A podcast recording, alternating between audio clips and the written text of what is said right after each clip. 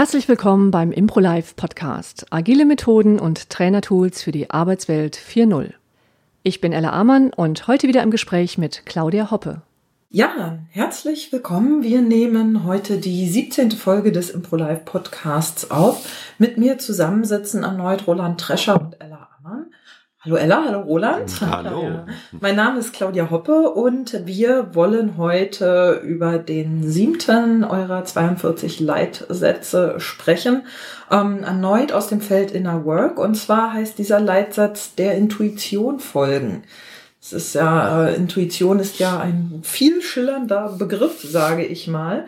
Ähm, und gleichzeitig behaupte ich mal, dass äh, jeder mit dem Satz, oder ich zumindest, was anfangen kann, weil er sehr intuitiv verständlich ist.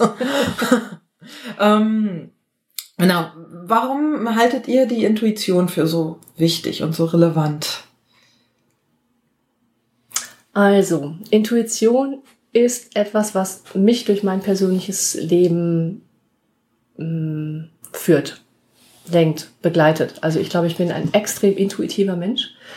Ich bin ja auch primär einfühlsam. Das heißt, ohne meine Intuition könnte ich wahrscheinlich einfach nicht, also es gilt jetzt aber nur für mich, könnte ich äh, das, was ich an mh, mm, Dingen, die ich im Leben wahrnehme, spüre, also Entwicklungen, Veränderungen, sich intuitiv begreife, da verändert sich gesellschaftlich was. Ich begreife intuitiv, ähm, wenn ich in einem Raum bin, um, um welche Themen geht es wirklich? Also wenn sich Menschen in der Diskussion zum Beispiel über irgendwelche Stressthemen unterhalten, spüre ich intuitiv ähm, sehr schnell, um welche Themen, welche Themen liegen dahinten, dahinter. Oder ich kann zumindest intuitiv die richtigen Fragen stellen, um herauszubekommen, was liegt dahinter. Also ich bin von Natur aus ein sehr intuitiver Mensch und ähm, jetzt nach 20 Jahren ähm, Produktentwicklung oder überhaupt nach Entwicklung in einem gesellschaftlichen Bereich, der vor 20 Jahren zum Beispiel überhaupt noch nicht wahrgenommen wurde. Also das Thema Improvisation, Agilität, Resilienz, Work-Life-Balance, all diese Themen, äh, Innovation, das hat vor 20 Jahren ehrlich gesagt niemanden wirklich interessiert. Also nicht die Breite. ne? Ein paar einzelne Forscher oder ein paar einzelne Menschen haben sich dafür interessiert. Und heute ist es ein, ein großes Thema geworden für die gesellschaftliche Entwicklung. Und ich habe also vor, vor 20 Jahren einfach intuitiv schon Entwicklungen gespürt oder vorweggenommen und habe darin lange Zeit auch, auch äh, als Einzelkämpfer gearbeitet. Und ähm, das hätte ich nicht so lange tun können, wenn mich diese Intuition, wenn ich dieser Intuition nicht gefolgt wäre und ihr auch nicht vertraut hätte.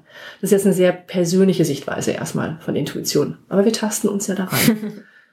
Ich glaube, dass die Intuition etwas ist, was dem Menschen ureigen ist, was uns von Tieren unterscheidet. Und das eine, eine, eine Fähigkeit ist, die wir in den letzten Jahrhunderten, würde ich mal sagen, äh, zunehmend vernachlässigt haben, weil wir natürlich begonnen haben, ähm, die Welt anders zu verstehen und haben unserem, unserem kognitiven äh, Fähigkeiten mehr Bedeutung zugeteilt, als es der, sonst. Wir haben, wir haben, glaub, ich glaube, wir haben Millionen Jahre überlebt, weil wir eine gute Intuition hatten.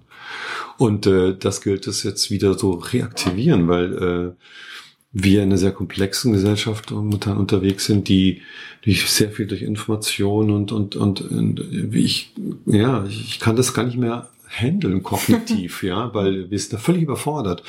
Und ich glaube, die Rückbesinnung auf die Intuition ist da ähm, ganz klar für mich ein Weg, damit besser und anders klarzukommen. Mhm. Ähm, jetzt bin ich mal ketzerisch und gebe euch äh, ein Beispiel, was ich schon mal mit jemandem besprochen habe. Bei Intuition geht es ja viel um, um Bauchgefühl auch.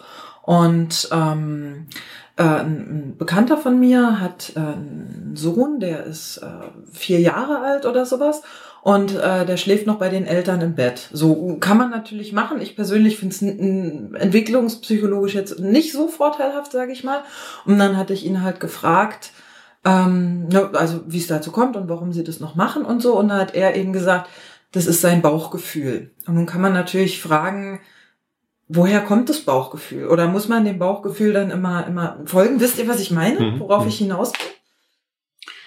Also äh, wo kommt das Bauchgefühl? Äh, Intuition basiert ja auf Erfahrung, auf ein, individuelle Erfahrung. Ja. Wenn du jetzt sagst, dieses Beispiel mit dem, mit dem Kind, ähm, dann kann man nicht sagen, vielleicht gibt es ja wissenschaftliche Erkenntnisse, ne, die äh, da angelegt ähm, anderes Ergebnis äh, fordern. Oder man kann sagen, nö, das ist seine individuelle Entscheidung oder deren individuelle Entscheidung aufgrund seines Erfahrungswissens. Und letztendlich ist seine, äh, obliegt es dem Vater ja, das dann, oder den Eltern zu entscheiden. Aber zurückzukommen, wo kommt's her, dieses Bauchgefühl? Das ist ja kein, kein äh, generelles richtig oder falsch Wissen, sondern das ist ein Erfahrungswissen, ein individuelles Erfahrungswissen. Und äh, das gilt natürlich zu respektieren, dass meine Intuition eine ganz andere ist als deine oder Ellas. Ja, also Intuitionen sind sehr unterschiedlich, logisch. Ne? Hm. Ja, und wenn das Bauchgefühl, ich würde sagen, es kommt schon irgendwie aus dem Bauch. Wir wissen, dass da haben wir ein hohes neuronales Netzwerk. Und wir wissen, dass, ihr müsst euch das ja immer wieder bewusst machen oder wir müssen es uns bewusst machen, dass 80 Prozent der Informationen vom Nervensystem ins Gehirn kommen und nur 20 Prozent des bewussten Gehirns nach unten laufen, also ins, ins Nervensystem und in den Körper rein. Also da haben wir ein Pareto-Prinzip auch an der Stelle. Und, und diese 20 Prozent kognitive Impulse, die in den Körper reingehen werden, 80 Prozent sind in intuitive Impulse. Und das brauchen wir ja auch, weil wir so komplex in der Wahrnehmung sind die ganze Zeit. Wenn wir dort nicht aussortieren würden, wenn wir dort nicht ähm, diese, diese, ähm, dieses große Vertrauen in das autonome Nervensystem hätten, dann könnten wir die Komplexität nicht managen.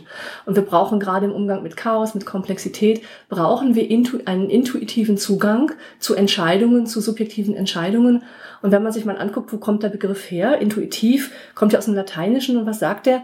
Es geht um eine unmittelbare Anschauung, um ein genaues Hinsehen und Anschauen und es ist die Fähigkeit, dass du jetzt Einsichten hast, also dass du Sachverhalte beurteilst, Sichtweisen, Gesetzmäßigkeiten erkennst und das quasi mit einer subjektiven Stimmigkeit abgleichst. Das heißt, du hast, das das, was Roland gerade schon sagte, du hast Erfahrungswissen. Und wir wissen heute kognitiv einigermaßen, wie das funktioniert. Das heißt, jede Erfahrung, die reinkommt, wird kognitiv mit deinem Erfahrungswissen abgeglichen. Und das macht nicht nur der Kopf, sondern das passiert mit dem gesamten Körper. Und du hast gerade schon von Damasio gesprochen, also diese somatischen Marker, die wir überall haben.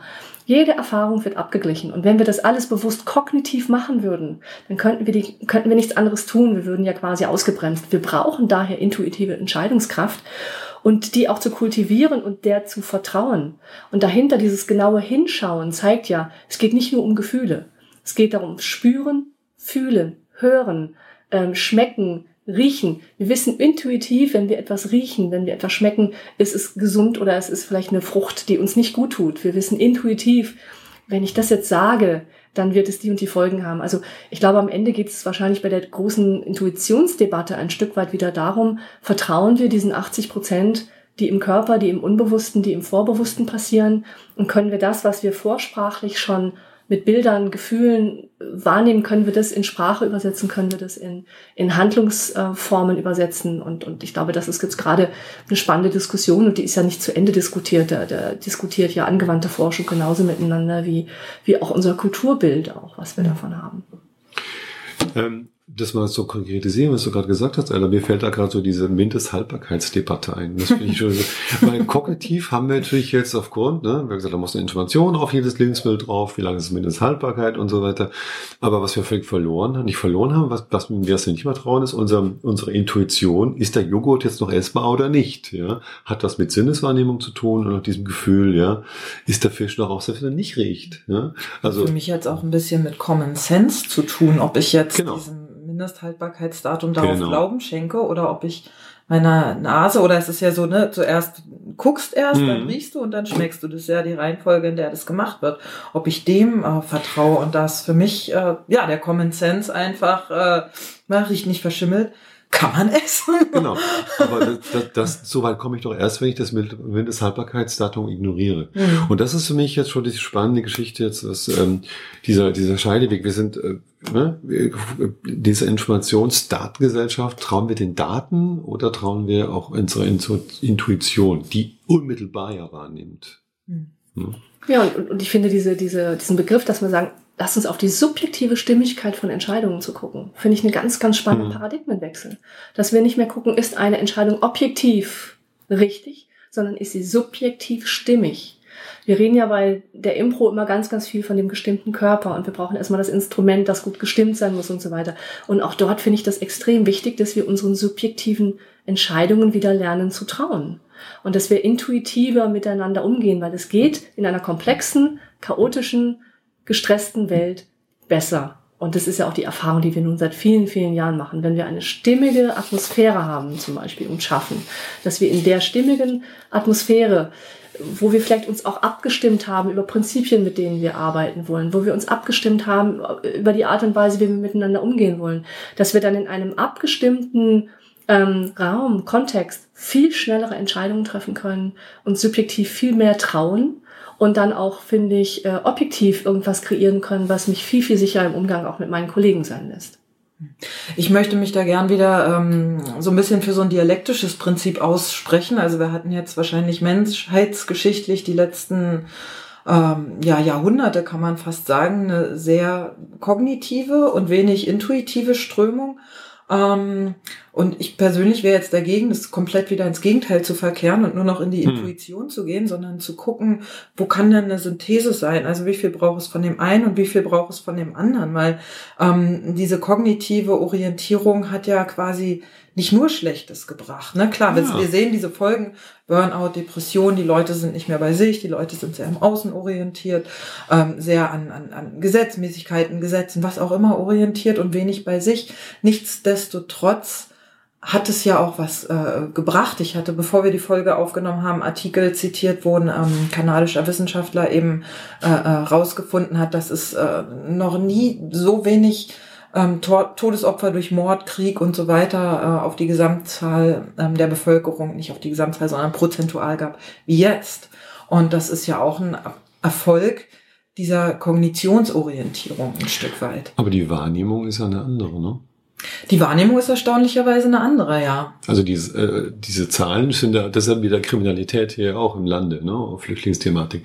Die subjektive Wahrnehmung ist eine andere, die Fakten sind und was. Da bin ich eben skeptisch mit der Intuition, weil ja, du da ganz ja. leicht manipulieren kannst. Genau. Und in diesem Artikel steht auch so schön, natürlich werden wir in den Nachrichten immer nur sehen, wo sich jemand vor eine Schule stellt, wo jemand Amok gelaufen ist und nicht vor 999 andere Schulen, wo jemand berichtet, an dieser Schule ist heute niemand Amok gelaufen. Und da das ist ja auch das, was äh, ähm, viele als gegen die Intuition ins Gefecht führen, dass eben das, das Gefühl oder die Intuition so leicht manipulierbar ist durch solche gefühlten Fakten. Ja, aber sie wird ja meines Erachtens manipuliert, weil wir Informationen kriegen, keine direkten Erfahrungen. Also ich, ich finde Intuition dann wertvoll, wenn ich direkte Erfahrungen mache. Hm. Ja? Also wenn ich da mal an die Orte hingehe, wo das Thema eine Rolle spielt, sei es in Flüchtlingsthematiken, ne? wenn ich da persönliche Erfahrungen mache, dann kann die Intuition greifen. Wenn ich aber nur den Nachrichten folge, die mir reingepresst werden, ja, dann verzerrt sich das natürlich. Ja. Da gebe ich dir absolut recht. Nur das ist ja ein Dilemma, was wir haben, weil wir genau. ja in dieser Informationsgesellschaft leben und es ja kaum Menschen möglich ist, alle diese Dinge, die wir informationsmäßig erfahren, auch hm. leibhaftig zu erfahren. Ich finde die Dialekte total richtig, auch beides abzuwägen. Ja? Zu sagen, wenn ich jetzt, wenn ich merke, da kriege ich Informationen rein, die mein, mein Bild äh, verändern, Warum nicht da mal hingehen, eine Erfahrung machen, um dann so das abzugleichen? Und andersrum, wenn ich eine, eine große Entscheidung treffe, wo ich ein Bauchgefühl habe, dann kann ich natürlich das rational nochmal abwägen. Ne? Also das nutzt ja beides. Also wir, wir eignen uns und unsere Gesellschaft ja auch nicht Dinge an, die äh, uns schaden. Ne? Also von daher es, geht, es, geht, es geht darum, Extreme zu vermeiden. Es geht ja wiederum, wir können ja immer noch mal wieder auf das äh, unser Lieblings sowohl als auch Prinzip äh, zurückkommen oder eben ja. sogar doch noch ganz anders.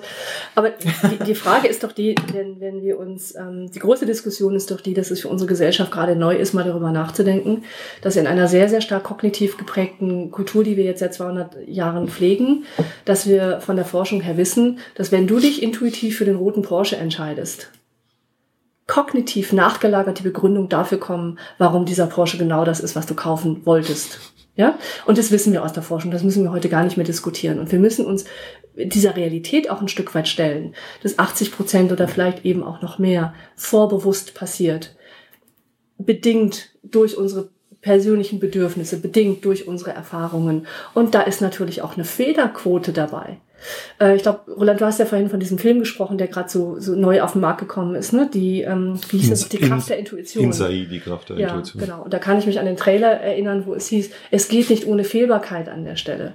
Das heißt, ein Stück weit der Intuition vertrauen heißt auch, dass ich nachher immer kognitiv in der Lage bin, eine subjektiv getroffene Entscheidung zu überprüfen, um dann zu sehen, stehe ich zu der kognitiven äh, Entscheidung oder also kann ich sie kognitiv auch noch tragen oder nicht?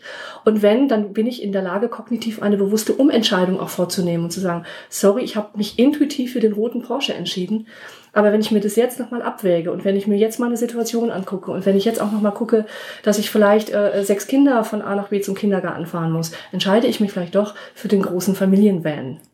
Und dessen sind wir immer noch in der Lage. Und ich glaube, darüber müssen wir uns im Klaren darüber sein, dass diese Intuition, vor der wir oft zu viel Angst haben, sie ist sowieso da.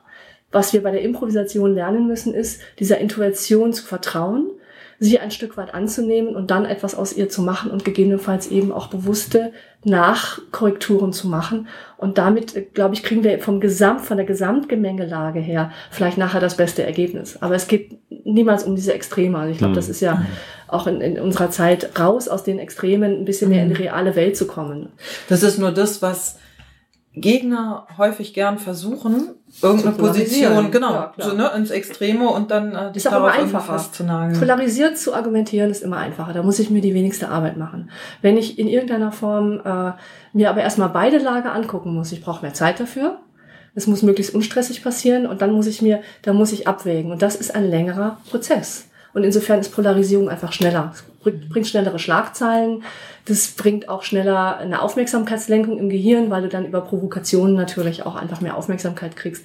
Aber die Frage ist, wir wollen ja eine langfristige Arbeit machen und nicht eine kurzfristige Arbeit. Ich bin mir sicher, dass, dass wenn wir in den letzten 20 Jahren viel provokativer mit Impro umgegangen wären oder mit den Begriffen bei Impro viel provokativer umgegangen wären, dass wir sicherlich auch eine schnellere Aufmerksamkeit erreichen würden. Aber die würde für mich, für mich innerlich nicht stimmen.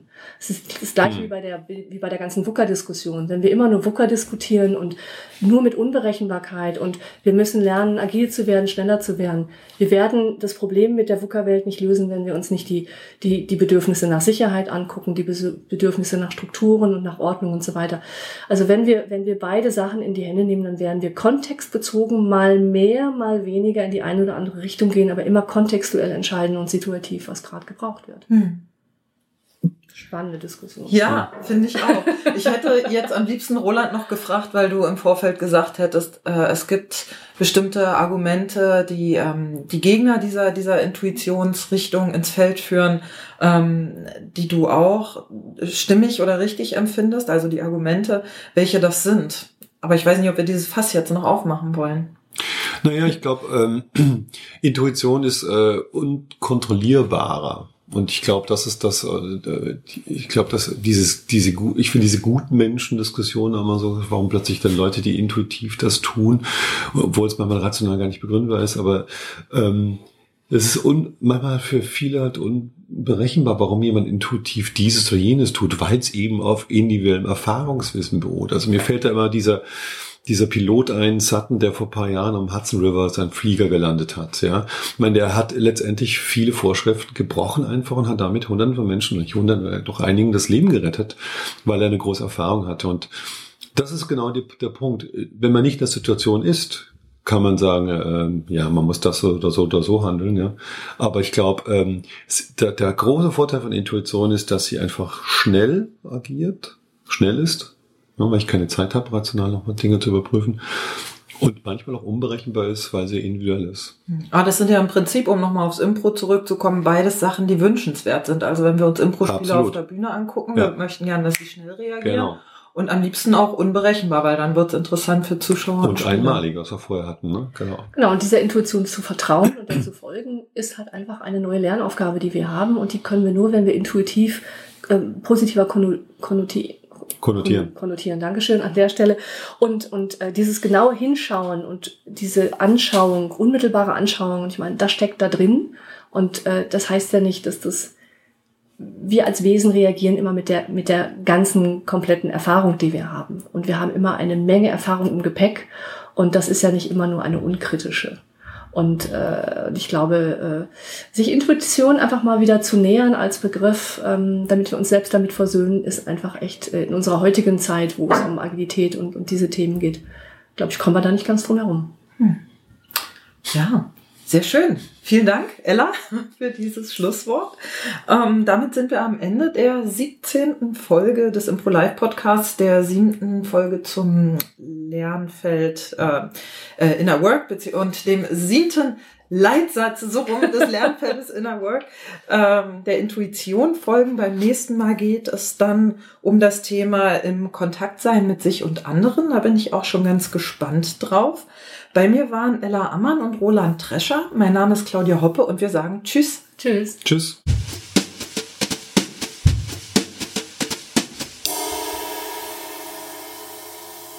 Mehr Infos über die Impro Live Akademie und unsere Angebote findet ihr online auf www.impro-live-akademie.com.